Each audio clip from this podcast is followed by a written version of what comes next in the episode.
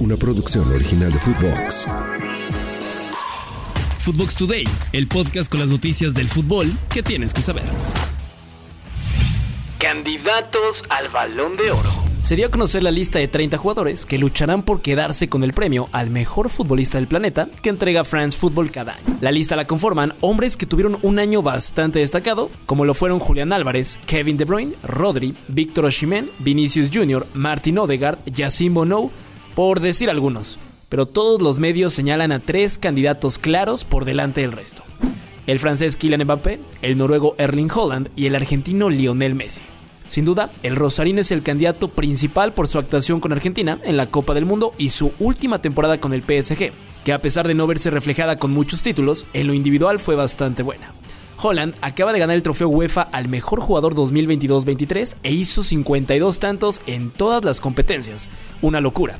Por otra parte, Kylian Mbappé fue subcampeón del mundo en Qatar 2022 y marcó 36 goles en 42 partidos. Números de escándalo también. El gran ausente es Cristiano Ronaldo, quien no figura en los 30 mejores del mundo. Para mejor arquero varonil, los candidatos son Marc-André Ter Stegen del FC Barcelona, Thibaut Courtois del Real Madrid y Yacine Bonou, quien acaba de dejar Sevilla y llegar a la Liga Saudí, pero tuvo una Copa del Mundo con Marruecos espectacular. Por parte de la categoría femenil, las españolas destacan por su coronación heroica en la pasada Copa del Mundo. Nombres como el de Aitana Bonmatí, Patti Guijarro, Mapi León y Salma Parayuelo figuran en la lista, Alexia Putelas no está en la lista y es que estuvo prácticamente lesionada toda la temporada con el FC Barcelona debido a una lesión en su rodilla. Vamos a conocer a los ganadores el próximo 30 de octubre en París, Francia, y ahí veremos si Messi sigue haciendo su leyenda aún más grande y conquista su octavo balón de oro. Antes de seguir con las notas, vayan y denle seguir a Footbox Today, califíquenos con 5 estrellas y escríbanos qué les pareció este episodio. Hermoso denuncia a Rubiales. El último escándalo del fútbol mundial provocado por Luis Rubiales, presidente de la Federación Española, sigue en marcha. Y es que la campeona del mundo Jenny Hermoso formalizó su denuncia contra el mandatario por el beso que le dio durante los festejos del Campeonato de España en la Copa del Mundo Femenil 2023. Medios españoles indican que compareció este martes ante la teniente fiscal de la Audiencia Nacional para denunciar formalmente. Incluso, el presidente de la Liga Española, Javier Tebas, dio unas declaraciones sobre el tema en un evento que tuvo con el diario Ole. Escuchemos. Eso indica que el tema es muy grave.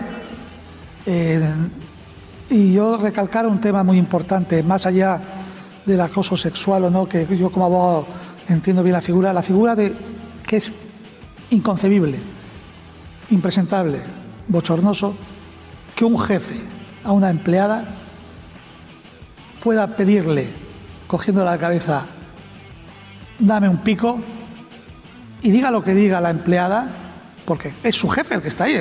Es, que no tiene tiempo de reacción, ¿no? Es, y celebrando un título del mundo, te intente todavía justificar diciendo que tiene consentimiento, porque en el ámbito de la subordinación jefe-empleado nunca se entiende el consentimiento. Nunca en acciones de ese tipo. Otra cosa que llevasen meses de novios, cosa que no era así. Nunca. Y eso lo tiene que saber el señor Rubiales. Pero claro, pero no solo es eso. El señor Rubiales tiene que saber que no puede coger a una jugadora como un saco de patatas para celebrar el mundial. Hay unas imágenes ahí. El, señor Rubiales tiene que saber que no puede coger a, la reina de, de un hombro. Santi Jiménez nominado. El inicio de la campaña para el Bebote con el Feyenoord está siendo bastante agradable.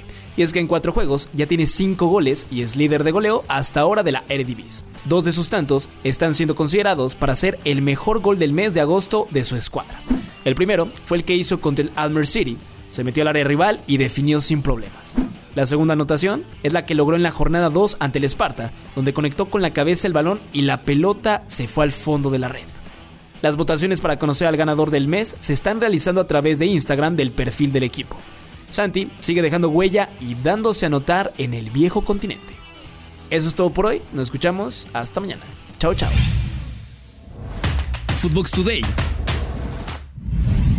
Una producción original de Footbox.